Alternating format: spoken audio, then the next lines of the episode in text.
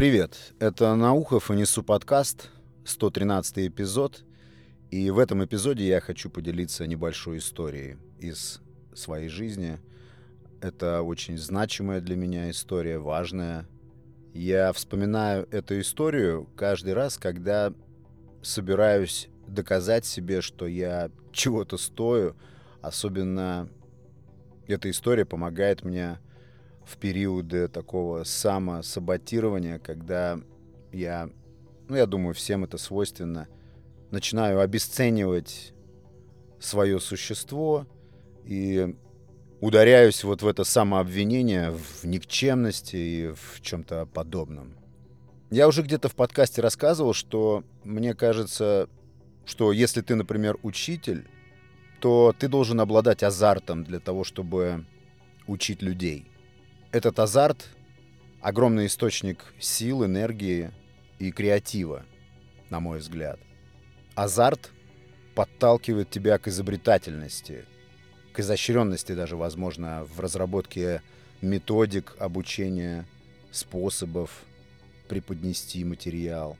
Я считаю, что учитель без азарта либо не учитель, либо плохой учитель. И вот то же самое я думаю о каких-то крутых врачах. Я имею в виду каких-то, наверное, больше реаниматологов, то есть врачей, которые делают свою работу, когда их подопечный пациент находится на грани между жизнью и смертью. Я такое чувство на себе испытал. И в моем случае, когда я оказался внутри вот этой истории, которую я хочу рассказать, мне помог именно азарт, именно какой-то внутренний вызов, челлендж. Очень люблю это слово. Ну, в общем, к истории. Это произошло во время вечеринки в аквапарке. Думаю, все себе представляют. Это бассейн, полураздетые люди, танцы, шумит музыка, дичайшие алкогольные возлияния, какое-то невероятное количество видов бань, Люди парятся, снова пьют, танцуют, общаются, переплетаются компании э, одна с другой. В принципе, все это на тот момент напоминало шумную, оголтелую вакханалию, участником которой я, конечно же, был и очень активным.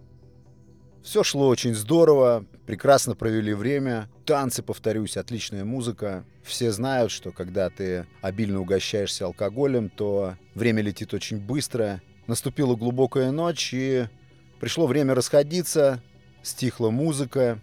Моя компания уже нехотя стала собираться. И вот мы уже плелись на выход через душ. И вдруг мы увидели какую-то тревожную суету на выходе из вот самой зоны аквапарка в зону, где душ и раздевалки дальше. Ну, ясно было, что 99,9% народа там было крепко-крепко подвыпившими. И, очевидно, как мне показалось, все это было связано именно с возлияниями, с обильными возлияниями. Кому-то просто стало плохо. Я пока даже не мог разглядеть, кому. Я просто видел, что люди толпятся, какая-то компания, но суета была очень тревожная, и было ясно, что происходит что-то экстремальное. Как обычно у нас инстинктивно, там, когда мы проезжаем мимо ДТП, где погибли люди, вроде бы хочется побыстрее проехать, но любопытство разбирает, хочется увидеть какие-то детали, хочется рассмотреть, насколько не повезло людям. Так и здесь я просто прохожу и вижу, что на кафеле лежит парень, почти синий. Вокруг него скачут его друзья. Скачут беспомощно. Это первое, на что я обратил внимание, скачут беспомощно.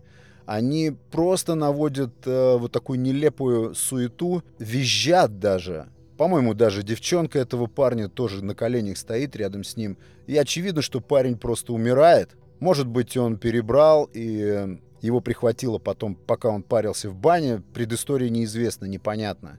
Я чуть задержался перед дверью. Моя компания, все люди, которые были со мной, стали подталкивать меня, мол, пойдем, пойдем, пойдем, это не наше дело. Там, тем более, появилась мадам в белом халате вроде бы как э, дело шло к тому, что кто-то все это сейчас возьмет под контроль. Я уже было сделал шаг туда, за дверь, в сторону душа. Честно говоря, промелькнула мысль, что это меня никак не касается. То есть, ну, есть специалист, есть медик, и пусть там у них все будет хорошо. Так я подумал. И уже в последний момент уже одной ногой практически вот в этой зоне, где душ и дальше раздевалка, я бросаю взгляд на эту женщину в белом халате, которая пришла спасать этого парня. Народу было человек, наверное, 15 вокруг этого парня. Крутились, суетились, вот просто создавали какой-то хайп, и все были пьяные. Но тревога, тревога была вполне трезвая у всех у них. И вот тут, точно не знаю, вот не понимаю механики, как это, как это произошло у меня в голове, мне вдруг показалось, что это моя тема, что это касается меня. Я должен сейчас туда подойти, вот внутрь всей этой обстановки, внедриться туда, залезть и начать каким-то образом помогать вот этому парню. У меня опыта никакого реаниматологического нету. Я, честно говоря, даже толком не знаю, как делать искусственное дыхание или, или там массаж сердца. Ну, точно, досконально не знаю, как все мы. Мы вроде все что-то учили, проходили где-то, но коснись, когда дело, когда возникнет именно вот эта обстановка, эта ситуация, мы, как правило, пф, такие теряемся, и нам лучше в стороночке постоять, понаблюдать за результатами. А здесь вот во мне разгорелся, сначала не разгорелся, сперва он просто появился какой-то азарт. С чего-то я вдруг решил, что мне нужно туда двигать. Кто-то меня из моих дернул и говорит, «А, Саша, нет, стоп, погнали, у нас э, повод, у нас вечеринка, давай двигать дальше, погнали. Нечего совать свой нос не в свое дело. Погоди, погоди, я отвечаю. И я стал пробираться сквозь вот эту оголтелую толпу вокруг этого парня, лежащего на кафеле. Я присел на колени рядом и помню, что, видимо, это был лучший друг этого парня. Он стал меня отдергивать и ну, был весь такой на, на агрессии. То есть, кто ты такой, откуда ты взялся, иди отсюда, куда шел, тут ты что не видишь человеку плохо. Такой весь на мнении, на темпераменте на каком-то, на своем. Это незнакомые мне люди, повторюсь, совершенно. Я присел к этому парню, я вижу перед собой абсолютно, ну, реально синеющее тело. А, забыл сказать, вот почему я ринулся в эту толпу. Я ринулся в эту толпу, когда увидел растерянные глаза вот этой медсестры, которая пришла его спасать. Я понял, что она абсолютно ничего не может сделать. Это не в ее силах, не в ее возможностях. То есть она просто не знает, как и что делать. Я это увидел очень точно в ее глазах. И мне показалось тогда в тот миг, что с чего-то вот только я могу э, как-то повлиять на ситуацию вот с этим парнем. И вот когда я уже стоял на одном колене перед этим парнем и пробовал понять, дышит он или что происходит с ним вообще, я уже тогда отчетливо увидел в глазах вот этого, в кавычках, медика, что она точно совершенно ничем ему не поможет. Все, что она хочет, это скорее убежать оттуда, от страха и от паники, которой она была охвачена. Да, друзья этого парня продолжают на меня наезжать, что вот выискался, взялся, уйди отсюда, не мешай. В этот момент ребята из моей компании понимают, что я что-то затеял, они начинают потихонечку урезонивать вот этих звереющих друзей этого парня, начинают их немножечко усмирять, от, отводить в сторону, там успокаивать. Мы, наверное, все были чуть менее пьяные, чем их компания. И вы знаете, что стал я делать? Я стал просто ладонями, ну, почти хлестать его по щекам.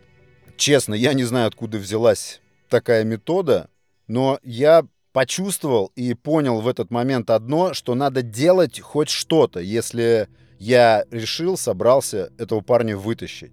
Надо делать хоть что-то, потому что такое ощущение было, что ускользают минуты, буквально секунды. И окончательно потерять связь с ним можно в любую секунду. И я просто стал хлопать ладонями ему по щекам. Это длилось примерно с минуту. Друзьям этого парня совсем не нравилось то, что я делаю, но я уже стал входить в азарт. Это был, я хочу вот именно выделить, это был именно азарт. И после минуты хлопания вот этого по щекам, этого парня, я заметил, что лицо, лицо его стало слегка так розоветь, и показалось мне или нет, но как будто бы он моргнул. Да, глаза у него были закрыты. Дышит он или не дышит, я так и не выяснил. Я просто подчинялся каким-то внутренним своим импульсам. абсолютно неграмотно. Причем потом, когда при случае так вышло, я рассказал эту историю своему одному знакомому, который является, по-моему, судмедэкспертом, он врач. Он смотрел на меня глазами полными ужаса, когда я описывал ему то, что я делал. Очевидно, я делал что-то неквалифицированное, я это понимаю. И этот судмедэксперт, этот мой товарищ мне сказал, что никогда больше в жизни этого не делай, потому что все, что произошло бы с этим человеком, легло бы полностью на твои плечи уголовной ответственностью. Но, еще раз подчеркиваю, тогда я был в азарте, в кураже, и мне было абсолютно плевать на какую-то ответственность. Для меня было важно одно, цель была одна. Я хочу, чтобы этот человек со мной заговорил, чтобы он открыл глаза и встал. Вот такой у меня был каприз. И вот мне показалось, что он моргнул. Со мной было рядом несколько человек, точно так же преклонившись на колени вокруг этого парня. И они тоже подтвердили, что как будто бы он моргнул. Но, естественно, я тогда решил усилить эту методику. Я стал еще сильнее хлопать его по щекам. Потом стал как-то тереть ему щеки, потом стал тереть лоб. Потом почему-то мне взбрело в голову, что надо подложить ему что-то под затылок. В этот момент, кстати, надо заметить, что друзья и подруги этого парня, то есть его компания, они стали постепенно смотреть на меня как на человека, который что-то понимает, который реально может помочь и, самое главное, хочет помочь. И даже вот этот оголтелый его лучший друг, его немножко попустило, особенно после того, как ребята из моей компании переговорили с ним, что у меня благие намерения. И вот этот кураж, этот азарт, он, видимо, передавался и всем остальным, потому что я только говорил, и окружающие мгновенно исполняли. Подложите что-то под голову. Мгновенно вся толпа искала, чтобы, что подложить ему под голову. Подложили под голову что-то. Дайте воды. Тут же появилась бутылка с водой. Все исполнялось мгновенно. И вот, продолжая хлестать по щекам этого парня, я вдруг заметил, что он периодически открывает глаза и пытается глубоко вдохнуть. И вообще было заметно, что он как будто бы розовеет, что вот это синева тела начинает постепенно отступать и сменяется таким нормальным местами алым цветом, ну, это, очевидно, был хороший знак. Прошло минут, наверное, 5-7 уже на тот момент. И потом, я не знаю, как возникла опять у меня эта идея. Я вдруг скомандовал, именно скомандовал, потому что, повторюсь, я был в кураже. Тащим его в душ. Вчетвером мгновенно просто подхватили, как пушинку этого парня, и перенесли в душ. Положили его также на кафеле в одной из кабинок и также подложили ему под голову там что-то. И я начал вот что исполнять. Включайте холодный душ. Кто-то встал там у крана, и я вот так примерно через каждую минуту командовал. Холодный душ, горячий душ, холодный душ, горячий душ. И все это я чередовал с вот этими своими уже фирменными похлопываниями по щекам. И вдруг он заморгал, он стал явно оживать, вырубили воду, и дальше я действовал вот так. Я склонился над ним и гляжу просто ему в глаза, в лицо.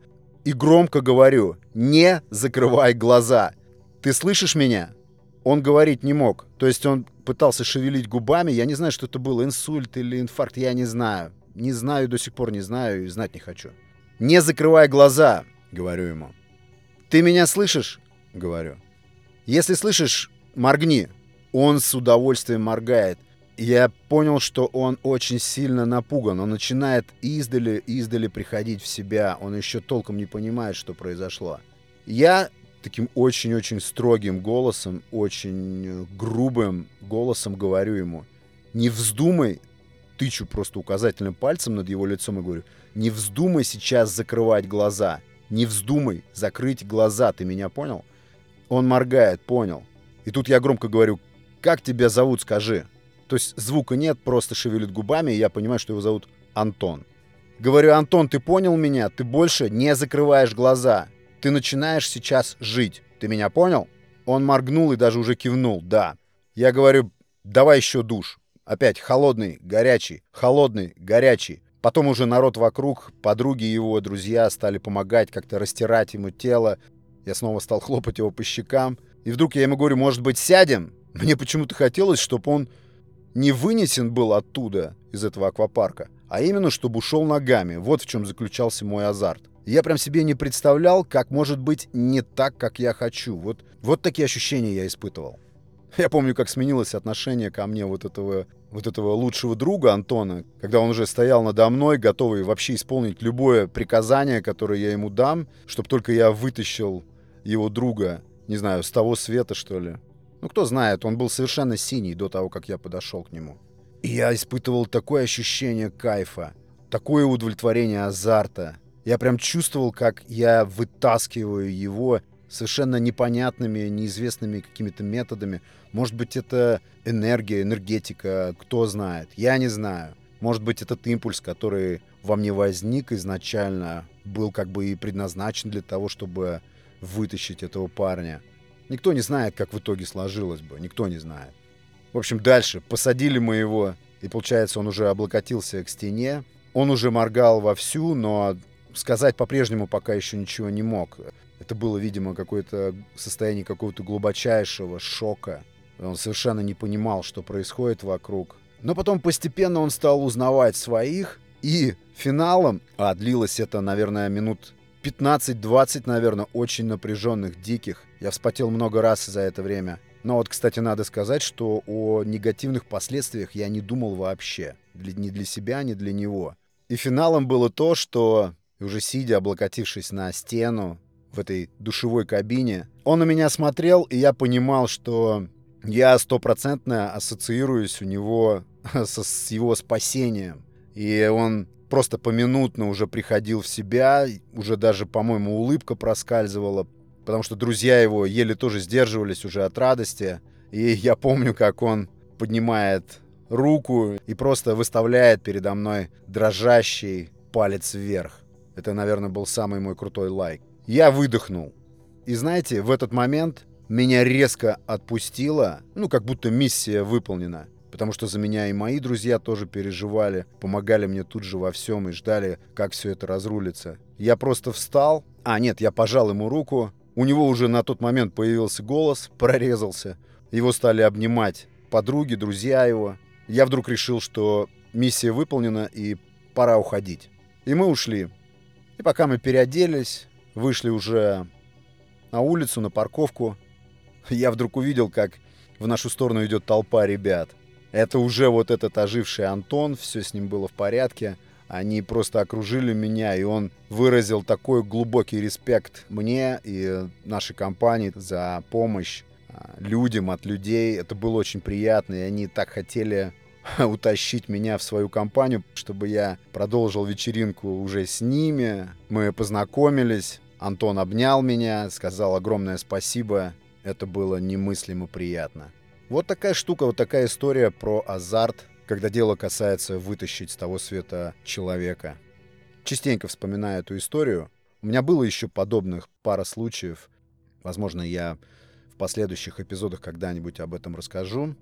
А вот такая история, друзья. Огромное спасибо за внимание к подкасту. Большое спасибо всем присоединившимся.